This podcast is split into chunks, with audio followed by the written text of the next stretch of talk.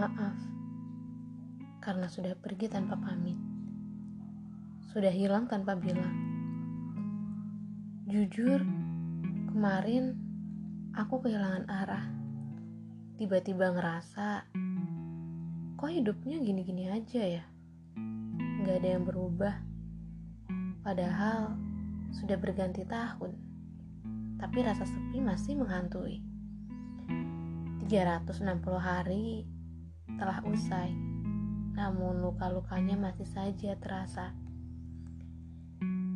Segala hal sudah pernah kulewati, bahkan ketika aku berjalan pelan dan tidak terjatuh, aku malah menangis.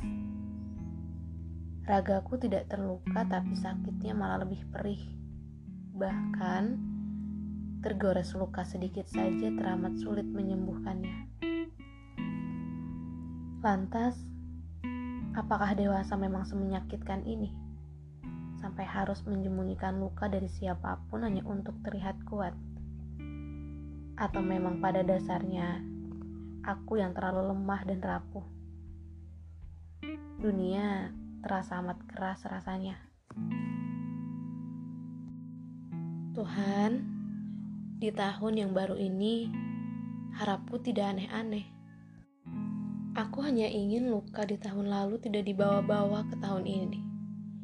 Tuhan, aku hanya ingin menemukan rumah di mana ia siap menerima tamu sepertiku masuk ke dalam rumahnya. Aku kewalahan. Seharusnya bebanku bisa terbagi hingga tidak perlu merasa berat ketika harus mendaki. Jalanan bersimpang haluan. Yang kutakutkan, tubuh mungilku tak lagi mampu bertahan. Terima kasih telah menghadirkan orang-orang baik dalam kisah ceritaku kali ini. Terima kasih sudah mewujudkan salah satu impianku. Tuhan, jaga orang baik ini. Jaga orang tuaku. Selalu hadirkan kebahagiaan untuk keluarga kami.